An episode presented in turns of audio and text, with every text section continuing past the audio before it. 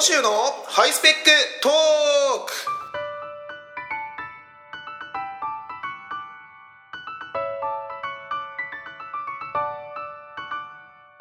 皆さんこんにちは。小野州のハイスペックトークのお時間でございます。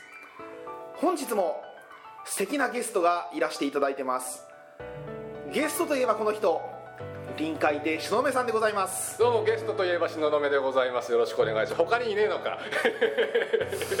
ねあのーまあゲストといえば東雲さん。東雲さんといえばゲストみたいな感じにもなっちゃってますからね。はいよろしくお願いします、はいよろしくお願いします。はいえっとまあ話題としてはねあのーもう、まあ、多分収録日から言うとあと1週間後ですかそうですね。そろそろあの切羽詰まってきたかと思います。あの落語会2人して今一生懸命頭にネタを詰め込んでる最中でございますんで。まあまあこれね撮ってるのがとかって話をねした方がいいですか？椎名さんしなくていいですか？撮ってるの4月2日なんでね。あのー、まあ、まだまだなんですけども。そんまあなネタ話してハイスペックなんですかこれ、えーやっぱそういう手の内はちゃんとあのか情報公開していく感じでね。あガラス張りのね。ガラス張りの政治でねやっぱやっていきたいと思うんですけど、まあ皆さんのねこの話、えーっと皆さんのね方に届くのは、まあ、5月の十何日ぐらいだと思いますけどね。1週間後にいよいよ、ね、迫っております。はい。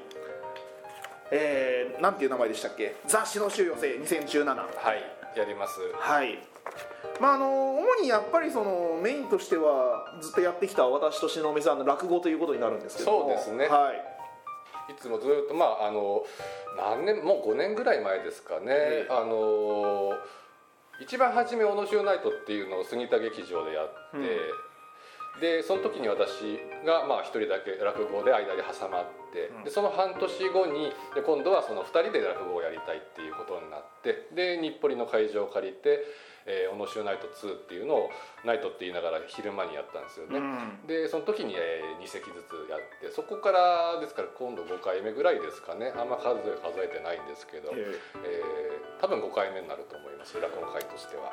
あの東雲さんはねあのもう本当にあの学生のご自分からあの寄席演芸研究会に所属をされて、はい。あのその時から向こうさんには随分上がられて、はい。なんか独演会もやられたというふうに聞いてました、ええ。そもそも東雲さんの落語との出会いはどういうふうなところからだったんでしょう？そうですね。まあ小さい頃からずっと家でラジオを聞いてたもんですからあの朝ごはん食べる時にテレビがついてるとそっぽ向いてなかなか食べ進まないからっていうんであの親がテレビ消してラジオに変えたんですねでそこからラジオを聞く習慣っていうのがずっとついててで朝ごはん以外にも自分でその好んで家帰ってきたらラジオをつけてでトーク番組とか、まあ、昔は今よりももう少し落語番組が多かったですから、えービアホール名人会とかラジオ寄せとか辛口名人会とかやってたもんですからそれを聞いてあの耳から入ってくる娯楽っていうのに馴染んでたんですねで、まあ、落語にも興味を持ってきた。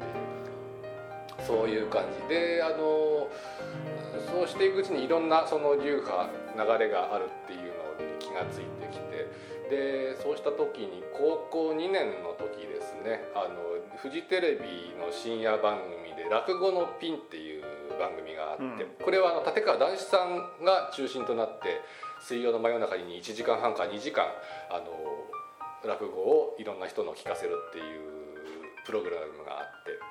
で談志さん志の輔さん談春志らくさん春風亭昇太さんとかあそれこそ今一線級ではあの活躍してる人たちが20年ぐらい前にそうやって夜中に、えテレビで落語をやってて15分とか20分とかみっちりやってるっていうそれを見てああ自分もやってみたいっていうふうに思ってで大学に入ってからそのお笑いサークルに入って落語をやるようになったと。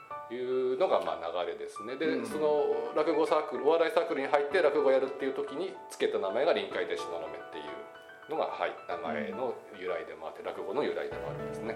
なるほどね。あのえ臨海で東雲の東雲っていうのはなんか駅の名前から取られたんでしたっけね？そうですね。まあ厳密に言うとその時点で駅はまだなかったんですが、95年に大学に入ってあのお笑いサークルに入ったんですけど1995年何があったかっていうと、まあ、阪神・淡路大震災だったり地下鉄サリンとかもあるんですけど5月6月何が盛り上がってたかっていうと世界都市博やるやらないってんで青島幸男都知事が都議会と揉めてた頃なんですよ。で私の初講座が6月でですからちょうど一番その世間の旬なネタだったのが臨海副都心地域の開発だったんですね。でその臨海地域の中で、まあ、その辺の埋め立て地でもともと土地が地名がないところですから晴海とか青海豊海とか日の出とか縁起のいい地名ばっかりなんですよ。で東雲っていうのもその、まあ、夜明け明け明けぼのみたいな、名前の地名だもんですから。なのでその臨海地域の中から東雲っていう地名を取れてつけたのがあー私の名前でして。で自分が名前を付けてから9ヶ月後に臨海副都心線の東雲駅っていうのができたんですけども。ですからはい駅がまあただ説明が面倒くさいんで、まあ、臨海線の東雲駅。じゃあ駅より東雲さんの方が先なんですね実は東雲として実は先なんです。なるほど。はい。兄弟子なんですね。ねそうなんで実はそうなんです。それは知りませんでした、ええ。なるほどなるほど、はい。はただ話すと長くなって皆さんうんざりするんで臨海線の東雲駅ですって言うとうん、えー、3秒で済むんで。あなるほどなるほど、はい。はあはあ小野潮さんどうなんですか？なんか昔からそういう落語聞いてたりとか見たりはしてたんですか？そうですね。やっぱりあの時期でいうと中学生の頃だったんですけど、はい。あのですねあの中学生の頃にはい。みんなあのウォークマンをも持つんですうね、それはすごい羨ましかったんですよ、ウォークマン。んうん。あのみんなソニーとかなんかそのいろんなの買ってたんですけど、ええ。僕もどうしてもそれが欲しいなと思ってはい。あんまお金がなかったので、うん。あの当時ねあのよく金額覚えてるんですよ。ソニーのウォークマンがはい。1万8000円ぐらいしたんですね。おー。あまだあのカセカセットレコえテテープの時代ですね、はい。うん、であのーワットマンっていうね、うん。あの電気屋さんに行ったらソニーのやつが1万何千円かしたんですけど、今はなき相場の、ああ愛はええあのウォークマンって商標なんで、ウォークマンって名前なんかヘッドホンステレオって名前だったんですけどえー、と相場のが、うん。えー、とカセットが聴けるやつが1980円。お桁が違う。はい、ラジオが聴けてえそのカセットに、えっと AM ラジオも聴けて2980円。うん。それを買ったんです。2980円の方、はいはいはい。でところが買ったんですけど、うん私ね音楽聴く趣味がないんですよ。聞くものがないのに買ったの？そうなんです。だからねあの本当中学生の時バカだったんでみんなが持ってるから欲しいっていうのねー本当にあの猿みたいなその思考で、はい。か買ったはいいけどね、はい。あの音楽を聴く趣味がないし音楽も持ってねえということで、あの家にね落語のテープが何本かあったのでえーっと覚えてます？ね金馬のあの、えーっとえーっと先代の三遊亭金馬の、はいえーっとやぶ入りとうん。高校灯ですね、あー。一番最初にあったのは、ね、それをあの繰り返し聞いてましたね、えでそこから、あのー図書館に、はい。えー落語の CD とかテープとたくさんあるけど、それを借りちゃあのーそれそれもあれです。相葉の CD ラジカセ。あれも安かったんですよね、あのえ8000円ぐらいで、はいはいソニーは3万円ぐらいするんですけど、えーそれで移して、うん。あのーただただそのこうやって増やしていくと。はい。で先ほどラジオのお話もありましたけどなんか NHK でしたかね。あれあのラジオ名人寄せ、はいはいあのーっていう風なのもうん。なんかその今日これなかなか良さそうな話だなっていう時にあのラジオ録音したりして、はいはい。でえーと当時落語のカセットテープだけで100 100本ぐらいありましたもんね、へはい、えコレクターだ。そうです。ねそれが中学生の時で高校生になってからもその通学途中とかにみんながこうやって耳に入れるわけですよ、うん僕もやるわけですよそれを、うんはい。でそんであの教室に着いたら「え何聞いてんの?」とかって話になるわけじゃないですか、えで僕が「ええ落語だけど」えあどう？これあの新章の火炎太鼓」とかって言ってええ。おかしいですよねやっぱね。もうあの確かにね。ねみみんながなんかそのなんかなバンドがとかラルクがグレイがとかなんか言ってる時に「えねえ。新新章のあ新潮バージョンの方がいい?」とかってね。次元がまあ友達はいなくなりますよねそらね。いやハイスペックすぎるが悩みですな、でもね友達がいなくてもいいです。落語は一人で弾けますから。まあそうですよね。はいはいはい。えまあそういうような形でねあのはい。落語はまあその頃からずっと聞いてましたけども、え。へえじゃあそのなんていうか原体験は割とその金馬さんとかそういう、まあ、カセットテープ CD になって図書館で借りられるような系統っていうか。そうですね。金、えー、と宣伝の金馬炎症、はい。えーが多かったですかね。そうですね。金馬さんと炎症さんは特に録音がそうですね。多いですからねあと古参。はいはい。うん前野子さんさん、はい。などなど、うん。はいあとあの大阪のあある日大阪のおじさんがあの大阪におじがいるんですけれども、はい。えー桂米朝のはい。CD, CD をなんかうん。MP3 かなんかに入れて、あれもなんか100本ぐらいありましたかね。送ってくれて、うん。それもずっと聞いてました。それが大学生の頃ですかね。ああ、はい。へえそういう感じなんですね、うんでもそれまではやってはいなかったんですやよね。ってはいなかったですね。いややるものだなんて意識がまるでなかったんでね、ええ。はい。それがじゃああの小野州ナイトや第1回でええ。私がまあちょっとやらせていただいて、はい。それの後ですか？やってみたいとそれの後ですね。やっぱ東雲さんを見てからあ素人でもやっていいんだなっていう。ああ、はい。東雲できるんだったら親もできるいやそんなことはないですけどそれは。いやでもそんなもんですよ。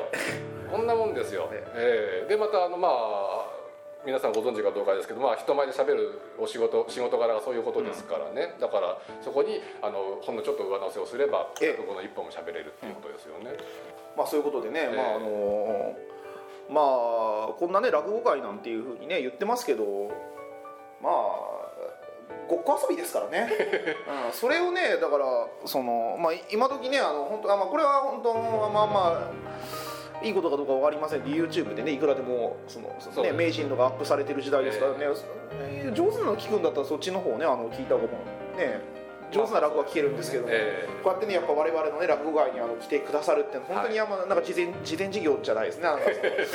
ありがたい話ですよね、ええ。はい。え目標とかあるか？えーっとなんですか？今回の落語会の目標ですか？集客的な話しますかあのうん。第2回の日暮里が最高潮70人ぐらい来たんですけどそれ以降はちょっと50超えるか超えないかっていう感じで、うん。えーちょっと低迷してるんでまた巻き返したいんですよね。50人。まずは50はまあ50人来ていただきたいですね、はいはい。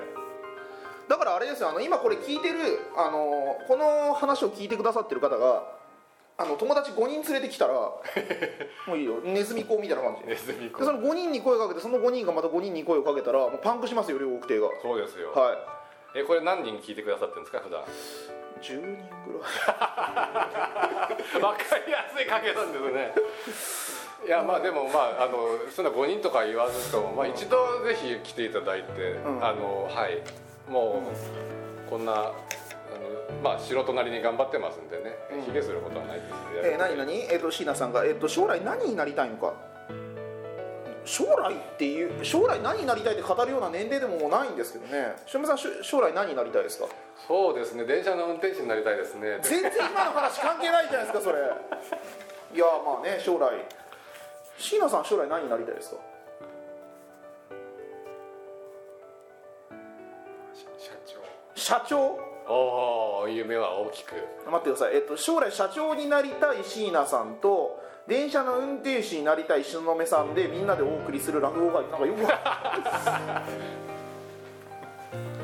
私はねお金持ちになりたいです。はい、はい、ということで、えーっとまあ、このラジオね多分もう全国で本当ね8人ぐらいしか聞いてないと思うので2割減ったよ。そのね8人の人だ。これ聞いてる人はもうまマジ来てくださいねだ出演者が何人ですか？あのん7人？えっ、と十万寺さん西海さん東雲小野修さんと、えー、椎名さんと椎名さんは漫才で出るかもしれないからええ。もう2人でしょ、で2 3イルモンさんで花子さん舞子さんだから。8人。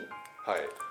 これ下手するとねあのさっき50人が目標だなんて言いましたけどちょっと間違えたら前に出てる人数の方が多いみたいなことになりますからこれ聞いてる人は絶対来てくださいね。今日は。来てくださいないの。来なかったらあなたの家に行きますよ。脅さないの、恫喝しないの。